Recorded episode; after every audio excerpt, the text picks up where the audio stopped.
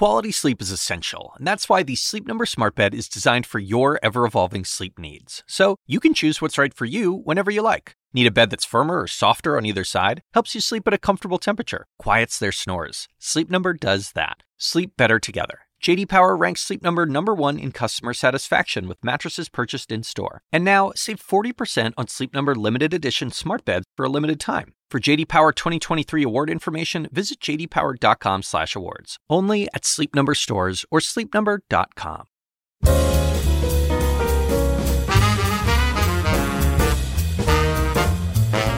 And now, from the University of Chicago Institute of Politics and CNN, The Axe Files, with your host, David Axelrod. I first met George Stephanopoulos when he was a young deputy to Governor Bill Clinton of Arkansas, who was running for president. George trailed behind him, thick Coke bottle glasses and an even thicker file of papers uh, under his arm. He went on to great prominence as a uh, key to that election victory and a top White House aide during the first term of uh, Bill Clinton, and then began a career in journalism that has taken him to the heights as uh, chief anchor for ABC News. Uh, his Sunday show is a staple for people who care about public affairs, and as host of Good Morning America. George is as knowledgeable and passionate about government and politics as any journalist in the country. He's also one of the most decent and honorable people I've ever known. I sat down with him on a recent visit to New York to talk about where we are in our politics and in journalism. That conversation in a second, but one viewer note we're going to a slim down summer schedule for the Axe Files, one a week, and we'll be back to our two a week schedule in the fall. George Stephanopoulos, good to see you. Welcome. Welcome to my house. Yeah, thank you. thank you. Um, it makes it easier for me. You came to me. It's great. that's that's how we roll. Uh, I wanted, uh, you know, I I thought one of the most vivid exchanges that you had on your on your Sunday show was with uh, uh Reverend Dobson uh, of uh, the um, uh, what's the name of it? Focus on the Family. Well, you have to remind me. Well, you uh, you questioned him on the morality of a position he was taking, and he said, "Are you going to lecture me on oh. uh, on morality?" And I and there was a hint of you being sort of a religious and and uh, it's the reason it struck me so is because I know you and I know mm-hmm. your history, and uh, you grew up in a very uh, faith-driven household. Oh, that's for sure. Son, grandson, nephew, godson of a Greek Orthodox priest. Yeah, I mean, uh, it had been. I used to joke my family business until I sort of broke uh, broke the string, went bad, and went into into politics. Um, but yeah, uh, my my grandfather on my father's side came here, I guess, in nineteen thirty six, and was basically the uh, Greek Orthodox priest for the entire West. He went straight out to Great Falls, Montana, and covered that whole territory. Um, there, that was a time when Greeks were Greeks. There had been about two or three waves of immigration, but that was one of them. Obviously, right before uh, World War II, they that the family gradually made its way east. And um, my dad was born in Greece, but he grew up in both Ohio and Pennsylvania. My grandfather had parishes there, and in fact, my dad ended up serving for a, a tw- twenty year. I mean, uh, several years, eight years in the Cleveland parish, which is right adjacent to the one where my grandfather had served.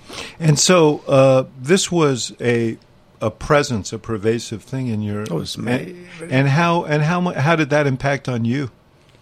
It was what I knew. I mean, and I, so I always felt like I was living in because I'm sort of a first and a half generation Greek. My, as I said, my dad was born uh, in Greece. My mom was born here, but she was also the daughter of immigrants who had come here. Um, her father came here around 1918.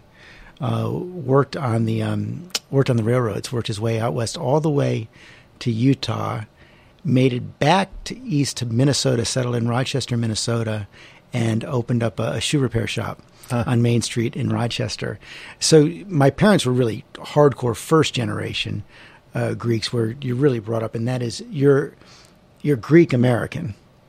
I was kind of American Greek, but still living in that world where, uh, you know, sort of the whole rhythms of my life were set to the church. Our calendar was set to the church. That was our our community.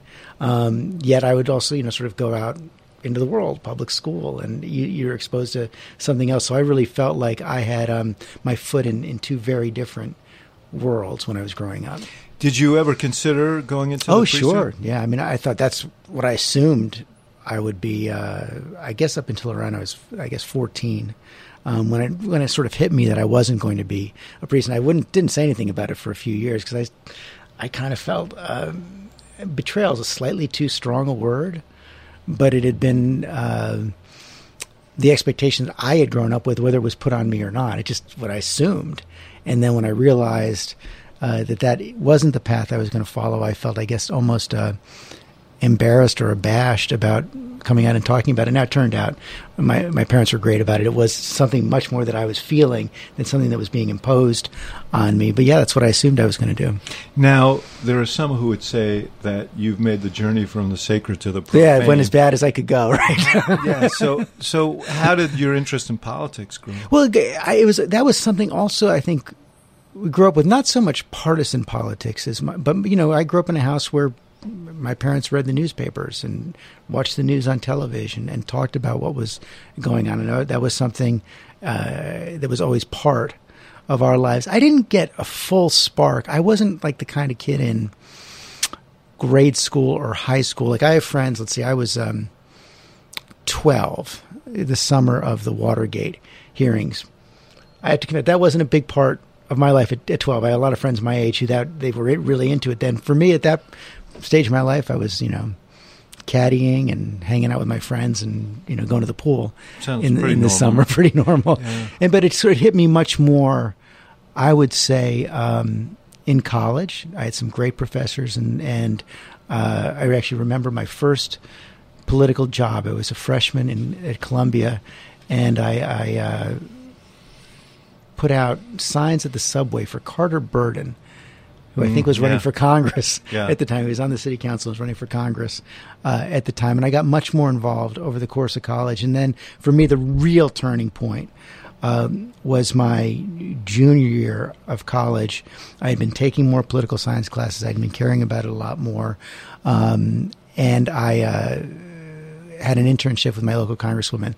They called it the LBJ internship at that time. I think it was five hundred dollars a month for June in the summer, and that was the summer of 1981. Uh, the Reagan tax cuts were um, uh, going through the Congress, and she, Mary Rose Oakar, was the member of Congress. Oh, yes. Local in Cleveland. Local in Cleveland. Yeah. She was, you know, uh, standing on the front lines, uh, fighting Social Security cuts. And I think I wrote my first statement for the Congressional Record, and I was hooked for life. And do you did, was there any uh, connection between uh, you know faith and sort of the tenets of faith Well, that that that led the, you? the idea that you have responsibility for the world beyond yourself, uh, and you know the for me, you know the the, the basic idea that um, we have to love one another as we love ourselves, and that you carry that simple idea through. I think to public policy, and at some level, putting other people even not fully before yourself, but certainly on an equal on an equal plane.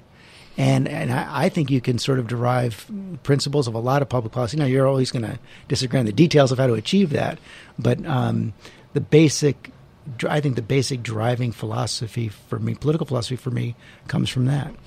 How'd your folks uh, take it when you veered into the political direction? Uh, I think they were they were of two minds at first. Uh, they, I think my parents have actually gotten more liberal, more democratic over time.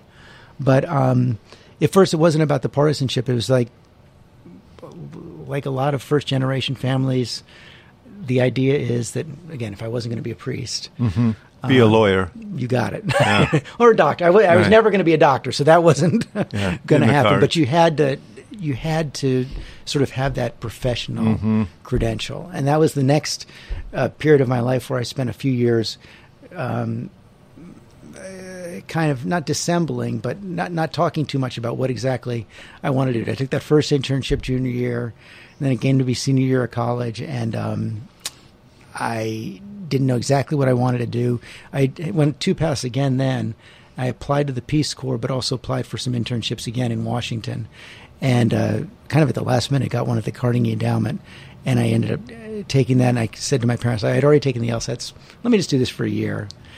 And then that was an, an, election year, 1982. Another member of Congress from Cleveland got elected, a guy named Ed Feighan. Yes. You might have remembered him. Yes. Yeah, I remember him not just from his service in Congress, but Running from this titanic race with Dennis Kucinich was for mayor of boy Cleveland. Mayor. Yeah, they were 27 and 28 years old. Did you probably cover it? I don't know. Yeah, yeah, no, I did. I did. I was at the Tribune, and Yeah, they sent me to cover that Because that race. was a big deal at the time. It was these two two young men under 30. Did you work in that race? No, I mean I, that would have been 19 what 77. I was 16 again. That was Uh-huh. no, that was before I had a real Uh-huh. political awakening. But I remembered it. Yeah. Um, and yeah, he lost to Dennis Kucinich, but then ended up uh, in Congress. And um, it was the same thing. My internship was running out in December. I could have gone on to uh, law school, I guess, in that September, but I didn't. wasn't quite ready yet. Still hadn't scratched the itch completely. And I I met it. Now, have you completely ruled that out? law school? Yes. You know the truth. I mean, uh, this is getting us off off on another tangent. One of the things I like best about the you know the career I've been lucky enough to have, both working in Congress, working in campaigns, working in the White House, and then at ABC, I've I've gotten to deal with the best parts of the law and without all the Yeah. drudgery. Yeah. I mean all the all the big constitutional, big public policy Yeah. issues. We study them all the time. We talk about them all the time, and I've learned a lot about them, but Yes. without um, without becoming a lawyer. Um, so you stay with Feighan for uh, well, what for I did with, years, with right? I, I worked for him. Let's see, that was eighty. Uh, he started in eighty three. Um, yeah, and then in the fall of eighty three, I kept wanting to put it off again. So um, I told my parents, "Let me take uh, one more shot because it would buy me another year. Apply for the Rhodes Scholarship. I had applied in college and didn't get it. Um, and uh, you know, this was a thing where so much of that hinges on your interviews. And working for two years had made a big difference. And uh, right when that job was about to end, I got the uh, the Rhodes, so I went to England for a couple of years, and that pretty much put law school to bed. But I had a, a, a nice Mm-hmm. Nice, credential. I and Yeah, nice right, consolation yeah, for your folks too. right. that, that's what happened, and then then after that, one thing led to another. Yeah, well, one, one thing it led to was you working for Mike Dukakis when he ran for president. How, how did that come? Obviously, there there was an attraction there, a There's Greek American running Greek for guy with no sense of humor is my old joke, but yeah, he's got a pretty good one. Um, it, it was a haphazard thing. Um, I had a great experience at, at Oxford, where actually when I came back, um, it was the first time I had uh, tried to go uh, go full time into television journalism. Because when I was at Oxford, I had taken the you know you go there and you it's a it's a great schedule. You go to school for eight weeks and then you're off for six three times a year. Yeah, that's nice. And in my first two long breaks, uh, at the time there was a famine in Sudan, and I took my first break and uh, volunteered with the International Rescue Committee and, and Save the Children and was doing some work there, but also did my first journalism. Um, I was a, a stringer for the Christian Science Monitor. I wrote two articles on the famine, and it's such a like mind-bogglingly different world. Um, I would handwrite the articles, and I think I called them in to like some one eight hundred number from a phone booth in Khartoum. Yeah. and you know, then it got. But I, I, I remember that was my, the that thrill which you lived with early in your career as well. The first time you see your byline oh yeah, uh, on something that you really cared about, Yeah. and you felt like you were telling the world. yeah. I also felt uh, when I was a reporter that actually calling stories in was an exhilarating thing. Yeah. Sometimes on deadline, you know, uh, just the uh, the rush of Yeah, the having to tell the story. Yeah. tell it quickly, tell it correctly, was Yeah, it's you know. and at that time, I actually then got hooked up with um, at the time, a, a, small there was a small uh, CBS documentary running on Sunday mornings then, and I had met a, an, another former uh, student at Oxford when I came back and told him about my trip, and we ended up going back from my on my next break, and we filmed these two two shows, and it turned out that we were there at that time uh, while we were there filming these documentaries on the famine. Um, there was a coup and so I ended up doing more journalism huh. for the for the Christian Science Monitor then, and so I thought came out of that thinking, boy, maybe I want to do this, you know, and. Uh, I still I ended up teasing both Rick Kaplan and Ted Koppel about this for many years afterwards. One of the places I applied when I came back from Oxford was Nightline, and I got a very uh, I got a reply. It was one sentence basically saying we have no no use for you. So I went back to Ed Feighan and uh, was his chief of staff for about a year and a half. And but I did want to get involved in a campaign, and the attraction to uh, Mike Dukakis was was you know very strong. Greek American, first Greek American had a real shot. Uh, Agnew kind of didn't count. yeah.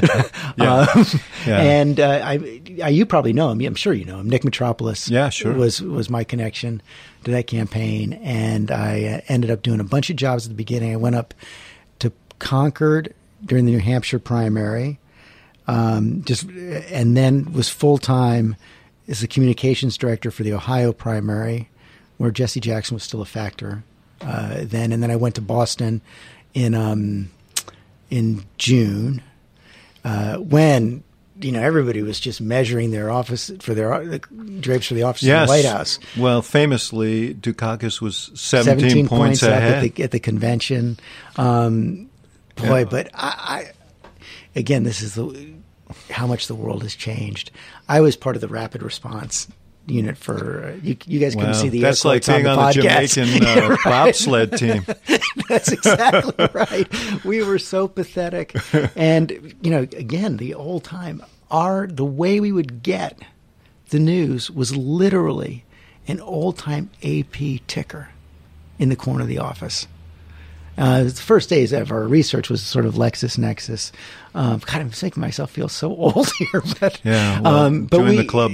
That that August, we got decimated, and you could feel it happening. But um, you know, coming off the high of the convention, but you know, Dukakis had this thing where he, it was a little old fashioned, and he, to his you know, to his credit and his detriment, he believed that he's a hyper rational man, yeah. hyper principled person who believes that that's sort of the way everybody else is or should be right. too. And he couldn't believe that the attacks that they started to launch um, starting with even sending Ronald Reagan out to kind of kick off the idea that he was quote invalid and setting up rumors about his mental health problems, but then going on to the Boston Harbor and the Willie Horton, right? And you know the the defense stuff was just by the end of uh, August we were in so much trouble. We should note it was Roger Ailes who uh, was the mastermind behind yeah. that campaign, and to this day I think it probably was the most effective negative campaign in a presidential race. S- six weeks completely turned everything around. Yeah. I mean, by the people still talk about the the, uh, and you know, now I know better. I mean, I think I felt like boy, we were still in it in October. When I look back at it, we weren't. Mm-hmm. Um, uh, Although what happened in the debate probably the debate, strengthened a, a negative it, impression. It, yeah, it sort of reinforced. I think mm-hmm. you could argue that Dukakis had a chance in the debates to come back yeah. But you know, once we should remind those issue, who yeah. don't remember or know that uh, he got a question on what he would do. He was opposed to the death penalty. Got a question on what he would do if his wife had been raped and murdered. Would he support the death penalty for that person? And he just gave this very deadpan uh, answer why he's opposed to the death penalty, as opposed to any emotion yeah. on what it would feel like if someone he killed his wife or hurt his wife, and it just. So after this Willie Horton campaign, it just reinforced a negative that uh, was. Uh, was deadly. Did you know Dukakis? Did you get to know him during that campaign? A little bit. I didn't travel though, and so I mean, I would see him a lot, and I admire him still. I mean, yeah. I was at actually at a. He was a fine governor. Fine governor. I, I, to this day, I mean, I'm, i I, still regret um, that during the Clinton administration, uh, we didn't find a place for him in the cabinet. I think he would have been an excellent Secretary of Health and Human Services, Transportation, HUD, anything. He's an, he's a, he's dedicated his life to public policy and public service, and he's just been uh, tremendous at it. He's been teaching ever since. Kind of odd left. because Bill Clinton gave the nominating speech for Mike Which Dukakis famously. famously. When- I think it's he's still he's still talking now. It went on for quite a while. You, you look at the, that's one of the things you think about Bill Clinton, though. How many times has he been introduced, uh, dismissed, and then come back? Yeah, yeah. In fact, he was really innovative. Then he, I think he went on the Tonight Show. The Tonight Show and with after- Johnny Carson. Yeah. and he, he and he made fun of himself Yeah. for the for the length. And now that his, just becomes standard operating procedure. Yeah, yeah. Um, so, uh, talk about Bill Clinton.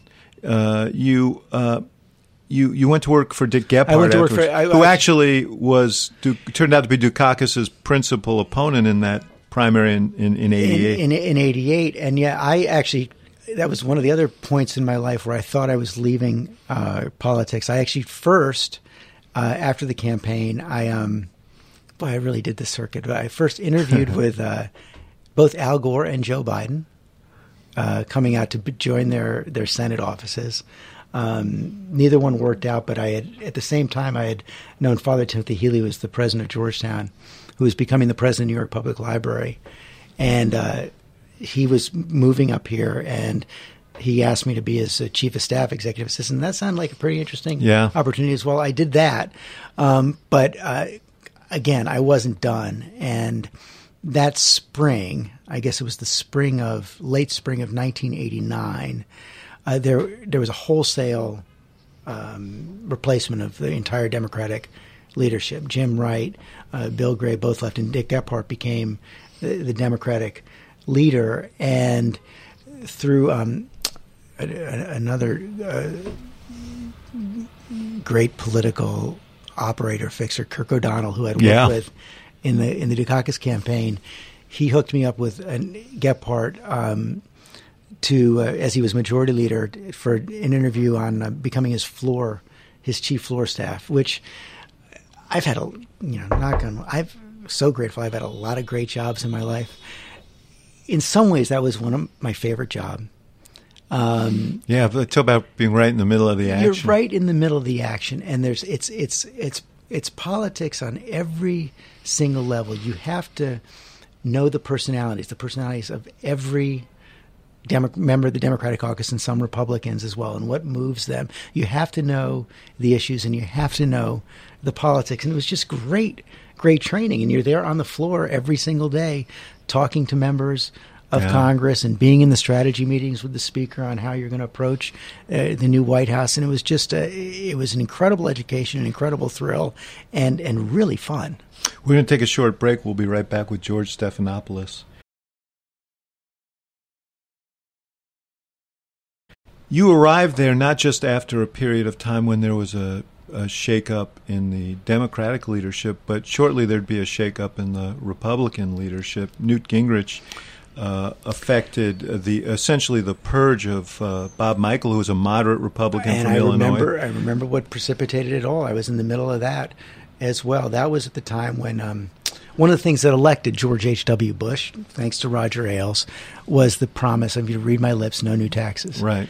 Uh, by uh, 1990, that promise was untenable. Um, to his Untenable because of the, na- the the budget was so. yeah, I mean, I actually, again, this shows how much things have changed. Untenable because it just seemed like the responsible thing to do at the time. I mean, today, I don't think the leaders would find it untenable, uh, but at that time, they they did, uh, or he did, um, and. Uh,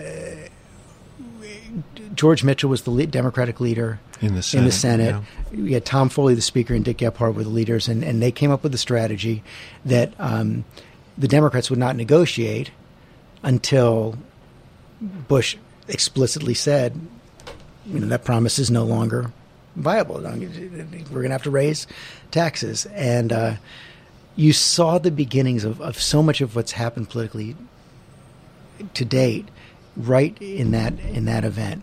Uh, John Sununu was his chief of staff at the time, was Bush's chief of staff, and he knew how much trouble it was going to be.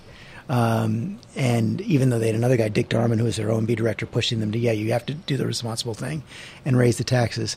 Sununu didn't want to do it, but they finally agreed because the Democrats wouldn't talk unless they did.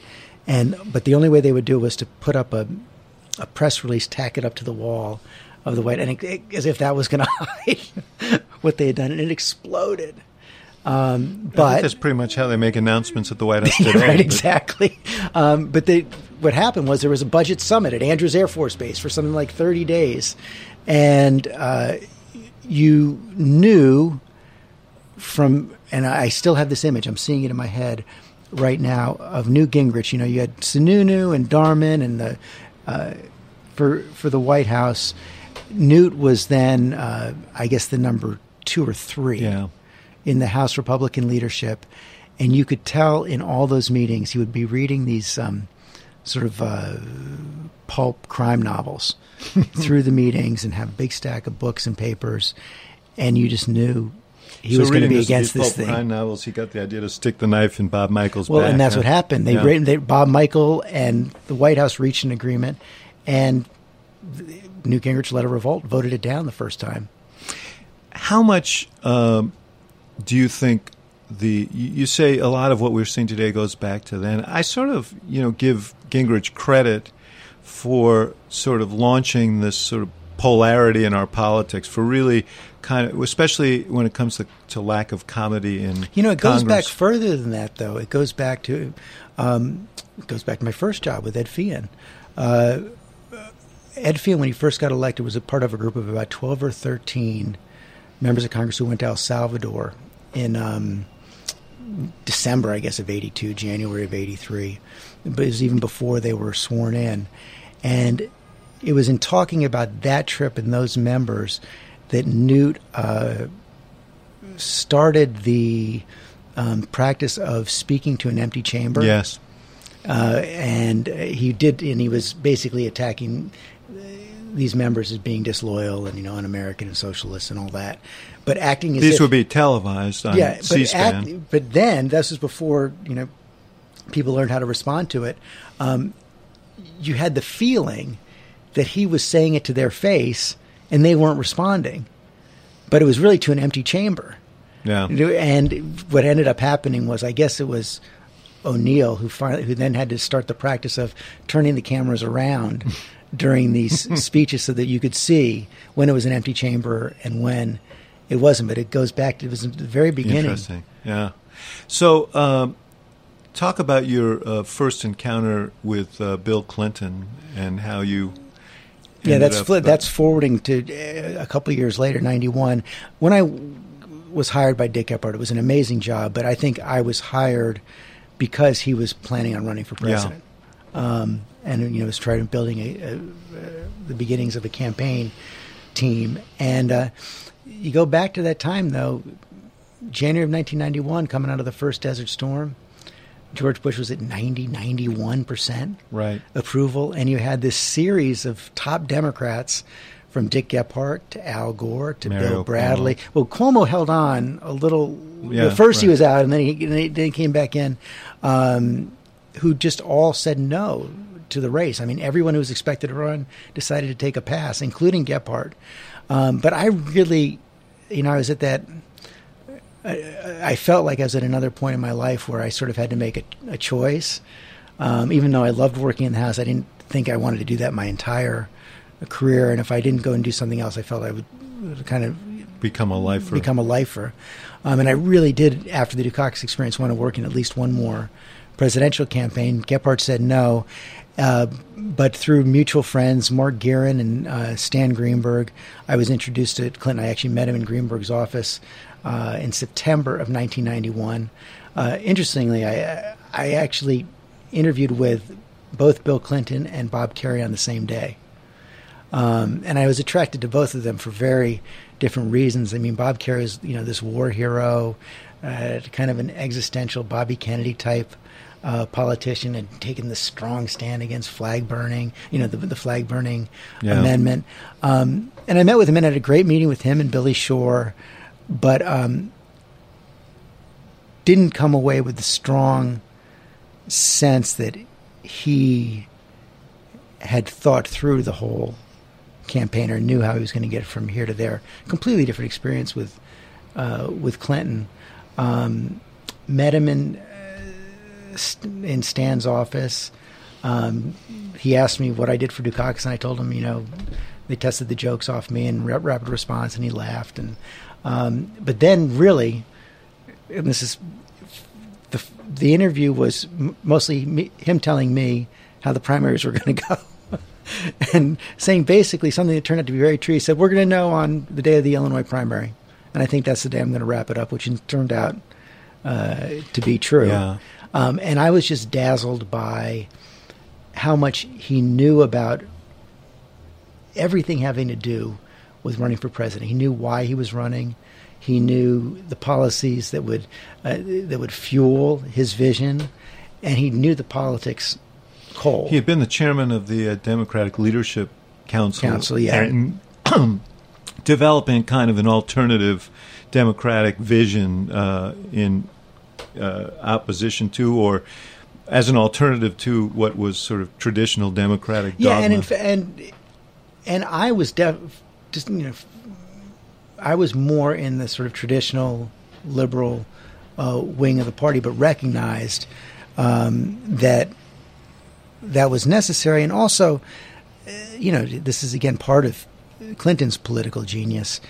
He knew again, it partly from how much he knew about the policy, but he knew how to speak to every side of the Democratic mm-hmm. Party and how to, you know, I think further progressive principles in a way that that people who might generally be opposed to it could accept. Yeah. And I think that was you know part of what he could do so well. Yeah, I mean, he, I mean, I met with him in, a, in about the same time frame, and um, you know, came away as you were r- really impressed by both his grasp of politics and his grasp of policy. That was the thing. And uh, to be able to combine those two things, I mean, he he has a county by county understanding of the politics of this country, and I think part of it is being governor of a small southern state where you know, retail politics was and, the and coin a, of the realm. and a tireless student of it for his entire life. Yeah, yeah, no, no, no doubt about it.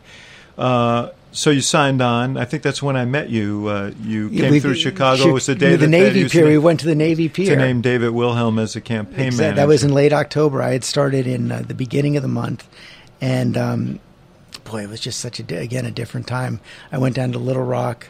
The headquarters was a paint store, two rooms, of a presidential campaign. It's when I first met your mayor, Rahm Emanuel. He started about a month after I uh, started. I have this image of him standing on top of a table ordering people Yeah. around.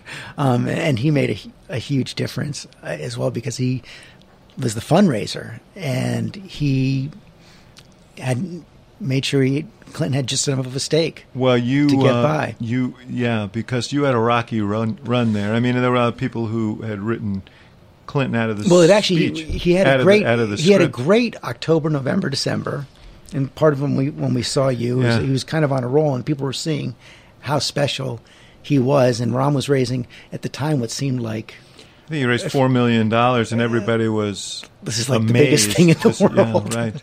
and that was like lunch now money wouldn't even yeah nothing today, um, but then January was just as tough as it gets. Gennifer Flowers. Gennifer Flowers, the draft, Yeah. uh, at least two or three draft stories. I mean, we're we just about uh, plummeted. Clinton trying to avert the draft. Avert the draft, yeah. Um, And it seemed like like a mortal politician would have died in those months. And you yeah, know, the I mean, again, everything has been sort of turbocharged in the modern era. Um, but the things he survived then, no one had survived yeah, before, and Yeah. it was part, partly just his his will. Um, it was, you know, in fairness, I mean, you, you brought up Mario Cuomo. Um, he actually flirted with coming back into the race uh, in December, and um, to the point where he had actually had a plane waiting Yeah. on the tarmac to fly Right. to New Hampshire. And I'm sitting down in my office in Little Rock, and I think Clinton was about to get off a plane, and I think it was Tennessee, it might have been Kentucky. And you know we were preparing for what to do if Cuomo indeed got in, and um, at the time we were all acting like, oh yeah, it's a good thing if he gets in. We'll we'll take him on. But uh, sure enough, just before Clinton got off the plane, uh, we got we got word that Cuomo decided not to get in. So I said, "Go, you know, don't go make the statement. a whole different thing." And he just ad libbed a gracious statement, and it was it was fine. But so we also some of breathed a sigh Cuomo's virtues became more apparent in the intervening minutes there. oh yeah. Before the Although they ended up having a very complicated relationship for the next several years. Yeah, I actually had conversations with Cuomo uh, about that, but um, that campaign was a turbulent, Oh my uh, God. turbulent ride. We were. It was. It was life support uh, from for all of January and February. But then uh, he would not give up, and in that last week of the New Hampshire primary, he simply uh, didn't sleep. And even though after those two stories, Gennifer and the Draft, he had he had fallen at times to th- you know third uh, place, he um, ended up not winning. People forget Yeah, he that. came in second. came in second to Paul Tsongas, of course, was sort of a native uh, son, but it was such a surprising uh, recovery. He labeled himself the comeback kid, and it worked. I mean, that was always a credit where credit is due. That is a joint um, creation of, of Mandy Grunwald and Paul Begala. um, and he went down south and uh, was able to, you know, win in win in Georgia and just then keep rolling along and end up, you know, took took Tsongas out in the South and Kerry hang on hung on for a little longer. But sure enough, at the Illinois primary, he had become the nominee. But even then, by the time uh, he wins Illinois, we're looking at a general election where he was polling in third place behind Ross Perot and George Bush. and George Bush. Yeah. You know, that was when Perot had, had decided to run. Now, Per- Bush had had his own kind of rocky primary in New Hampshire with Pat Buchanan for the first time, but, um, or wait, wait, was that in? Yes, Yeah, it was. he got yeah. he, he lost it in 90, 96. Dole actually lost to Buchanan, but um, but but Buchanan gave him a hard time. gave him a very hard time, Yeah, and then insinuated his way onto the stage at the convention, which was a great day for for, for us. for you guys. Uh, uh, one last thing on this because I want to move on to the White House. Um, you were part of the worst rapid response effort in presidential history, and you may have been part of the best. Yeah, uh, one of the best. in that campaign. How much of your experience from '88 informed? I know you had James Carville. Uh, I mean, but with- yeah, and, the, and the, and biggest those thing guys. was yeah, just if you learned one thing from then, which is something I ended up having to unlearn in the White House, and I think people have had to unlearn even more today. But the the, the driving philosophy uh, of of our rapid response was nothing goes unanswered, nothing, um, and you're you're fighting it out. Literally every minute of every day. Now, then, it was a little easier then because you didn't have the. we had three news cycles, Right. maybe. You were going from a one or two news cycle day to maybe three, and we did have some people work all night, but there's no internet. Um, your the basic rhythms were still driven by the evening news and the and the deadlines for the for the papers, um, and and the morning news to a to a degree, but not as much as it is uh, today. But it completely different from what what people f- face now, which gets to my point of.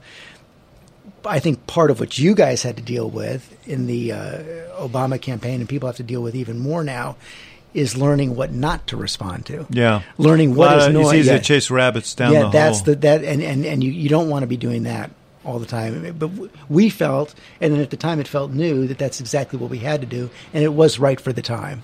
Yeah, yeah, and and there was plenty to respond to. Clinton was quite uh, a target then.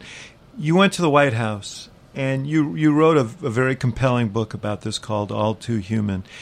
It and in reading the book, it, it was at, it was a mixed experience at best. I mean, the White House I can attest to is an incredible place to you learn more.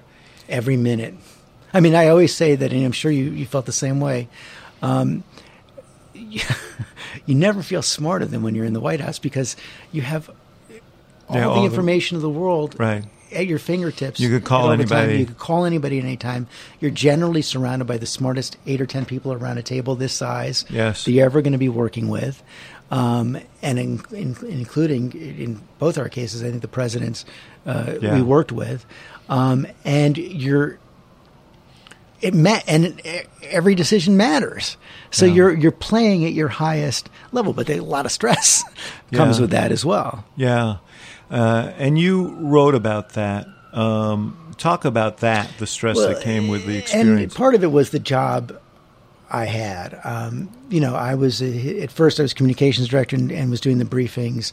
Uh, moved on to what more of the role that I had in the campaign of being you know sort of a senior policy and strategic advisor. But for Bill Clinton, a lot of that was, and a lot of my particular role was damage control. Was on on on on all of the tough stories and many of them self uh, inflicted, and which meant that I was in my own mind, often fighting two or three front wars, you know, uh, trying to uh, answer these stories in public, um, but dealing with many times not knowing all the facts, even after asking many times, not being entirely clear on uh, what was really going on behind the scenes and dealing with, you know, and I get it, uh, a president or first lady who resented the fact that they had to answer a lot of the questions that they were getting posed, uh, that were being posed to them every day, um, and that that did, that created, you know, a fair amount of stress. Did you do you, you know listening to you, and it probably occurs to you, uh, you I you could I could be talking to Sean Spicer. I, I I was in. I've been in the White House a few times this spring, uh, and uh, I, I guess it was in May, and it was I guess a week or two before Memorial Day was the last time. And I was in Sean's office. I said, "Hey, you're you're going to last in the briefings longer than I did."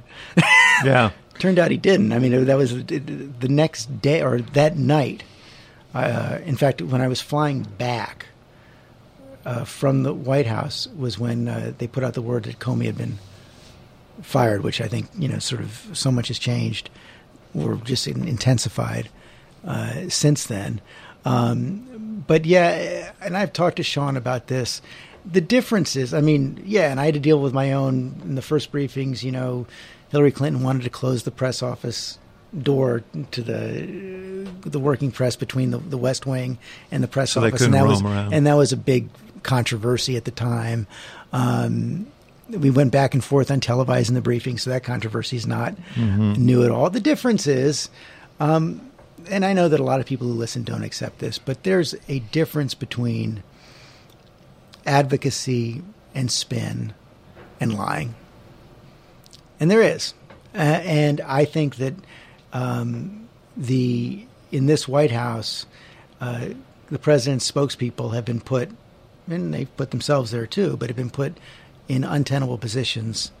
You know, for Sean from the first day, Yeah. trying to make this argument that about the crowd. about the crowd, and then a day later or three days later, trying to make the argument about how uh, President Trump would have won but for the illegal votes in uh, you know the popular vote, but for illegal votes. And then later the tweet about And Obama then, bugging uh, him. the bugging him. I mean, they've had a series of things which are just flat out untrue, and yet they're for they they go out and either repeat them or refuse to you know correct them or refuse to get an answer from the president. You know the tapes for Yeah. forty forty 40 something. That's different. That's an entirely different uh, has an entirely different quality to it. We're going to take another short break. We'll be right back with, with George Stephanopoulos. At the end of your tenure at the White House, uh, you, you guys lost the midterm elections. There were a lot of recriminations. The aforementioned David Wilhelm, a friend of both of ours, was chairman of the Democratic Party and was uh, summarily dispatched. Said he was going back to Chicago, where at least they stab you in the front, which I always thought was a great line. Uh, and uh, and and you had your own challenges in the White House because the president had lost confidence in his team. Right, and had a, and it's had a secret team that became less secret. A guy named Dick Morris, his old political consultant, who not only um, was consulting in secret for a long time, but also was at odds with a lot of uh, the the principles that President Clinton had, had run on. Um, he wanted to move Clinton to the right. Dick Yeah, Morris, beyond the Dick Morris was uh, very uh, promiscuous in his. Yeah, and uh, about as poli- and about as amoral a guy as you could ever. He had worked for Jesse. Helms. He had, Right. he had he had spanned the gamut, and Trent Lott. and he had started off as on, here on the Upper West Side of New York, Yep. working for progressives. Right, he'd been been all over the map, and now he's you know, I, I'm not sure exactly what the he's edge doing, of the but earth, yeah, yeah. but way, way, way uh, right wing, white right, right wing. Um, but you know, there was a real after the midterms. I stayed, but there was a real existential struggle inside the White House for the direction of uh, of the presidency for the things we believed in. Ended up in a titanic battle with uh, the Republican, then Republican Congress over the budget. Um, and, you know, Clinton ended up, I give him credit for this uh, in retrospect. It was a tough, tough fight. Um, I have to say, though, it felt that was one of the more energizing times at the White House because you felt, even though sometimes it was against people inside your White House, you felt like you were fighting for stuff that really, uh, really mattered. You know, the first During the government shutdown. government shutdown and these cuts, huge cuts in Medicaid. That's back right now. You know, one of the ironies when I think about it, one of the big fights is whether or not you were going to propose a budget that would reach balance. And um, at the time, Newt Gingrich, Dick Armey, all the Republicans were insisting on a budget that reached balance according to the Congressional Budget Office, the CBO, not the OMB. And now, of course, the, the Congressional Budget Office uh, you, Is you in can't trust them at disrepute among, uh, among even though they're it's run by a, a conservative Republican. Um, but yeah, that was a big, big fight. Um, and you know, then at the time, there were, we were still battling these stories. You know, you had. Uh, Paula Jones was filing a lawsuit against the president. There were stories, still stories being, uh, it would be all over Breitbart if this were today, but um, about some of his troopers in Arkansas saying that they had helped him get women as well. Things he was all denying, but which started to plant the seeds of um, future issue, future problems. Because at the time, they had appointed a. s- a You were for that. You you you were The you special had, you counsel. had advised you had advised. Am I wrong about this? That you had advised that the special counsel was inevitable, Well, so they yeah, might as well get in front of it and say was- and was- invite it, was to happen. I, I, I always this whole debate, and the Clintons still disagree with me on this. Bernie Nussbaum disagrees with me on this. He's a White House counsel. Yeah, the idea that this was a choice is is fanciful. It's just not true. It was going to be forced on. it was them. if if it, it was whether you were going to ask for it before the five Democrats on the Judiciary Committee who would make the difference. Maybe it was four at the time.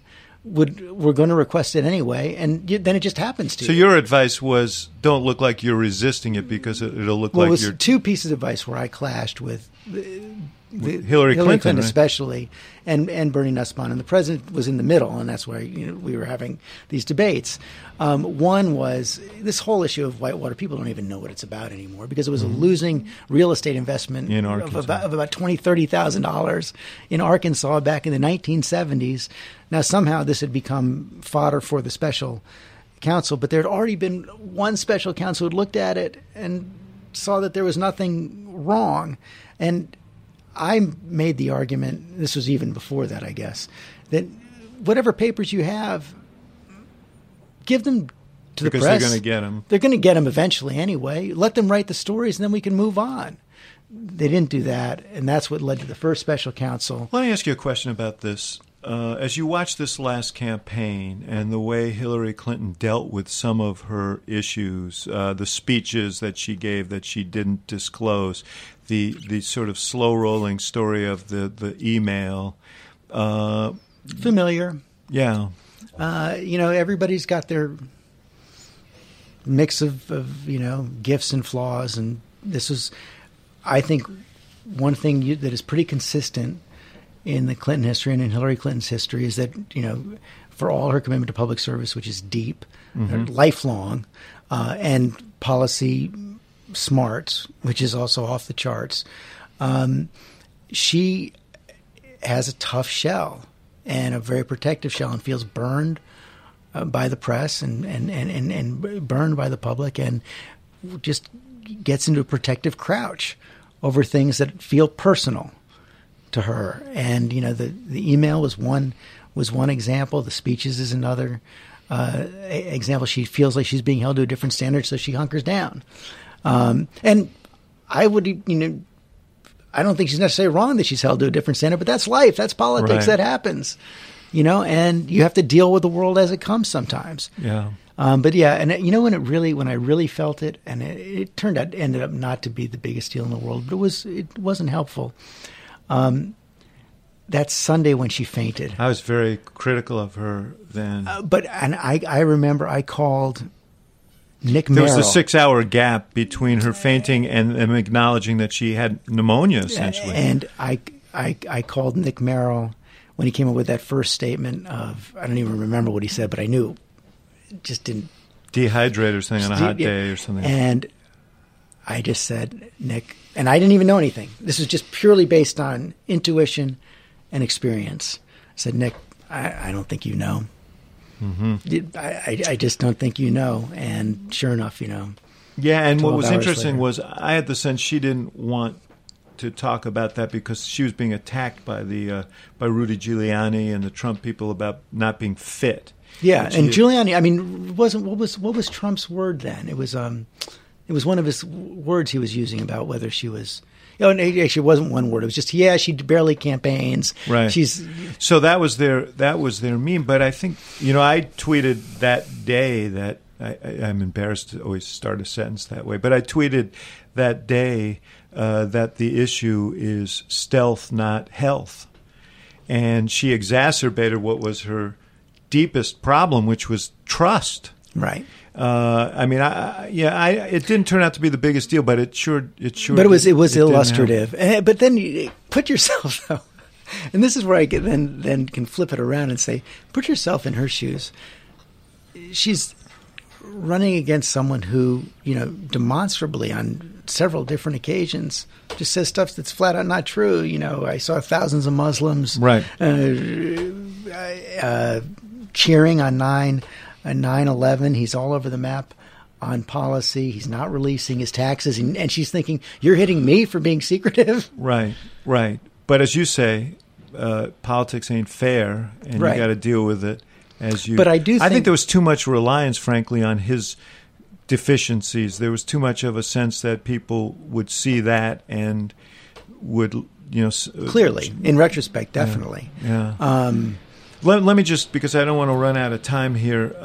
Because I want I want to come back to Trump and the media, but you made this leap uh, after uh, leaving the White House. And when I quit my job at the Chicago Tribune, Doug Kneeland, who was an editor at the Tribune, I always remember he told me, you know, you'll never be able to come back if you cross this line. But you were a very visible partisan, and you were able to make the leap to well, and I wasn't the first who did that. I mean, um, Tim Russert. Tim Russert had done it, and he worked for Governor Cuomo. Actually, Diane Sawyer Yes, who worked it. for Richard worked, Nixon. Worked, worked, worked for Richard Nixon. Bill Moyers Mm-hmm. had done it. Worked for for Lyndon Johnson. I think generally, eh, what it by the time I, I came along, there was more like you get one move, you just don't get to go back, Mm-hmm. Right. Uh, and, and forth. But when I first left, I didn't know for sure this was what I was going to do. I came on to ABC, although now it turns out I've been there 20 years. Been here 20 years um, as an as an analyst, as a you know sort of a. Uh, with a, with a point of view. Um, it was only over time that I, I made that a full time job and, and moved on to reporting and anchoring. Uh, but I, I knew that I had, uh, in order to be uh, accepted in this role, had to be sort of transparent. Um, about it, and I had different rules for myself at different times. When I was a, um, a, pundit, an analyst, um, I sort of felt the best way that I could be true to my past work and true to the job of being an analyst was to basically uh, say on the air what I would say in a meeting in the White House, which would not necessarily agree with what the president did, but would you know sort of be true to the arguments I made uh, at, at the time. Um, as a you know, when I started to become a reporter uh, and an anchor, um, I knew that people were skeptical, and I just had to be scrupulous about. Um, and we, we've actually talked about this before, but two things. One, uh, being fair to both sides, but also not overcompensating, and ending uh, just to, to look like you're being tougher on the side you used to work to work on. And that was a, that was a, balancing act for a long time. But I always knew it was going to be up to the viewers uh, and the people I was covering to determine whether or not I was doing a fair job. And it, was it hard for you to sort of shed the the the the, the mantle of partisanship? Um,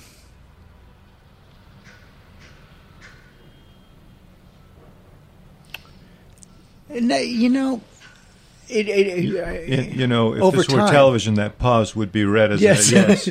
well, it is. I was, I was thinking the honest way to answer it. Uh, it took time. yeah. and it, it definitely it definitely took time. Um, now, one of the things that you know that, that sort of ended up complicating it that was kind of a fraught time. While this is happening, you know, the whole Monica Lewinsky thing blows up. This is all after I left the White House, and um, Yeah, it's tough to comment on that.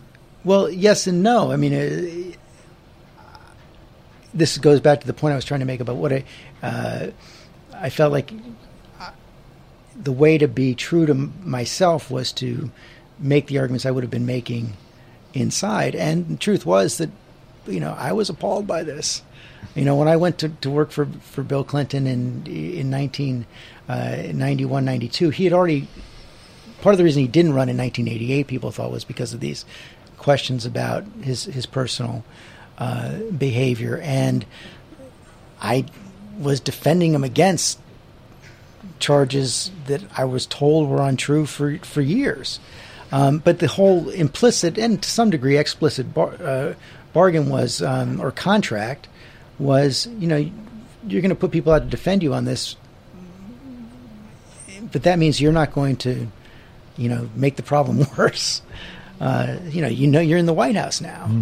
Um, and to me, that was just, you know, should he have been impeached for it? No, but uh, and you know, uh, incredibly reckless and irresponsible and selfish act, and that's the that's what I said as a, as as a commentator, and, Pro- and probably wasn't well received at the White House. probably Did you hear from them Uh, or others?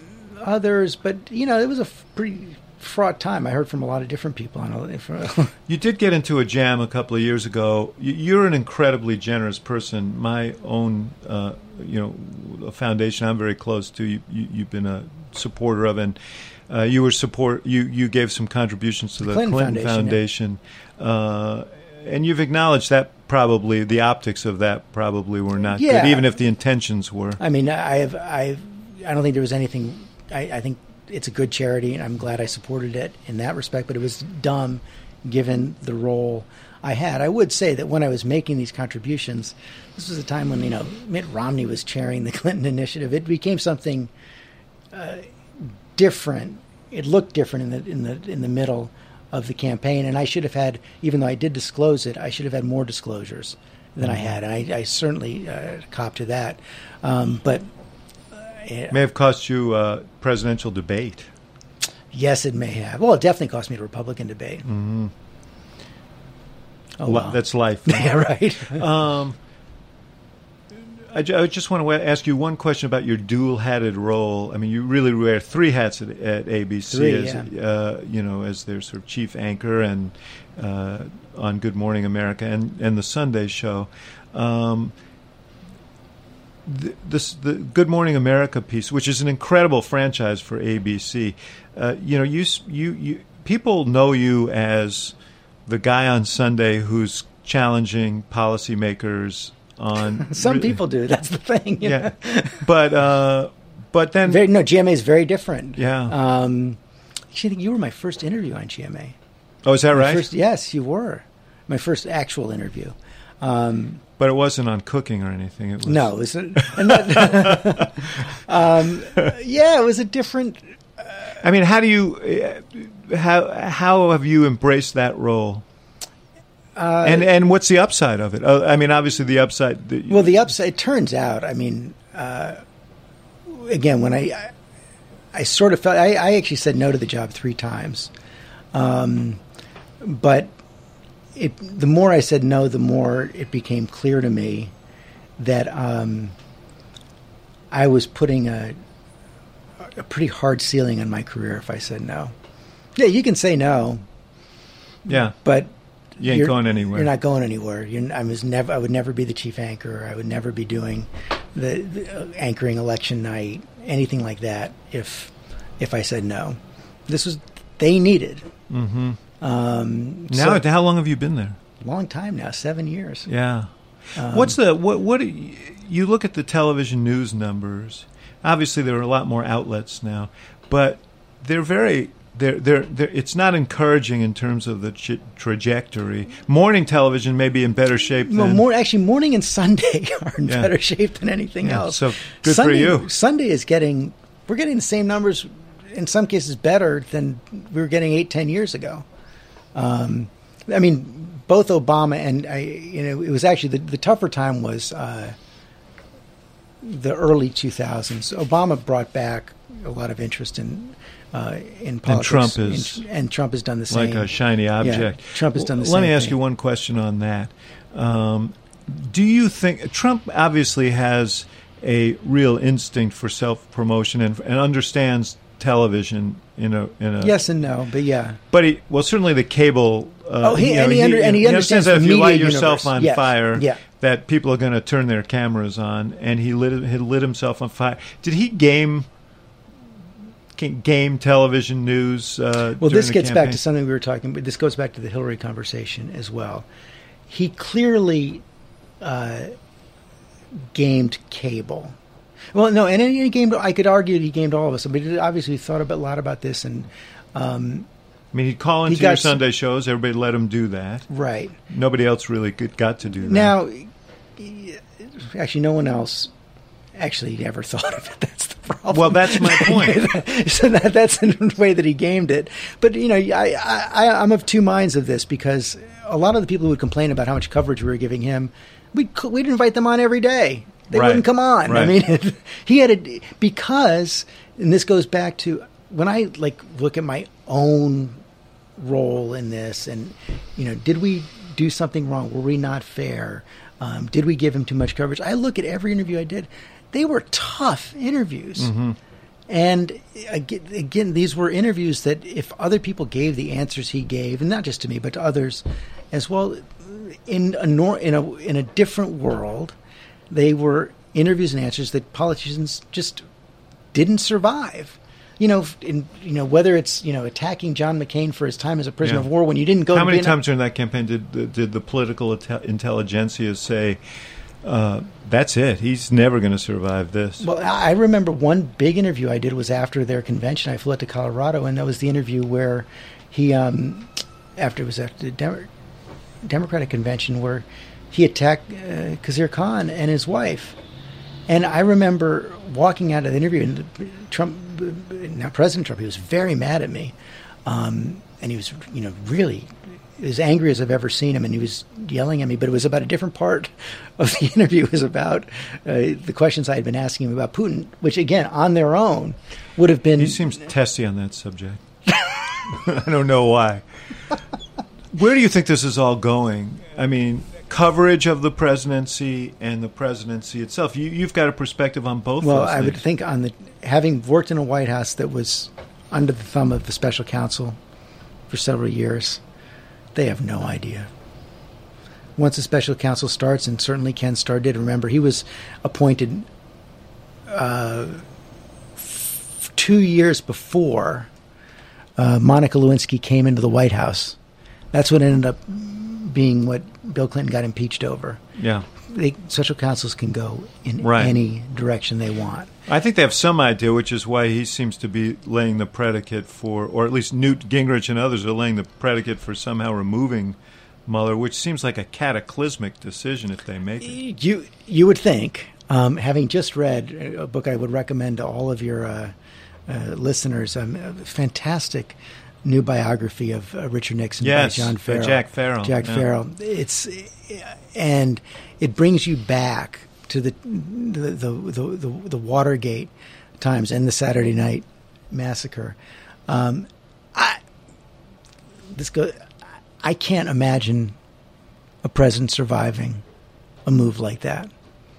But he's defied Mm-hmm. every. But in this case, perhaps it's different. If, if you try to think this one through, um, the deputy attorney general is now in charge of Mueller, who would have to do it. Rod Rosenstein is not going to fire Robert Mueller, so he's going to resign. Yeah. No, that's why this is Saturday Night Mass- Massacre Um, oh, squared. territory. Yeah. Squared or cubed. No, I I, think that's break glass time if Yeah. they, if they do that. I uh, listen. We could talk about this, and I suspect we will be talking about this quite a bit. I just want to say the reason why you have a faithful audience is that you bring the passion of someone who has been a practitioner and who understands the process uh, and who has reverence for it. I do have reverence for it. I mean, I, I, that's what you were saying about my time in the White House. Is you know, it was a mixed experience. That's true, and maybe this is looking back with rose-colored glasses. Peak professional experience of my life. How could it not be? I mean, to have that kind of privilege, to have that kind of chance, uh, to work on um, what you care about at the highest level in a way that matters every single day, um, is is once in a lifetime Yeah. and I, I wouldn't trade it for anything. Well, that comes shining through in your coverage and in your conversations each uh, Sunday and during the week. And I appreciate you, and I appreciate being with you This today. was fun. Thank you. Thank you for listening to The Axe Files, part of the CNN Podcast Network. For more episodes of The Axe Files, visit cnn.com slash podcast and subscribe on iTunes, Stitcher, or your favorite app. And for more programming from the University of Chicago Institute of Politics, visit politics.uchicago.edu.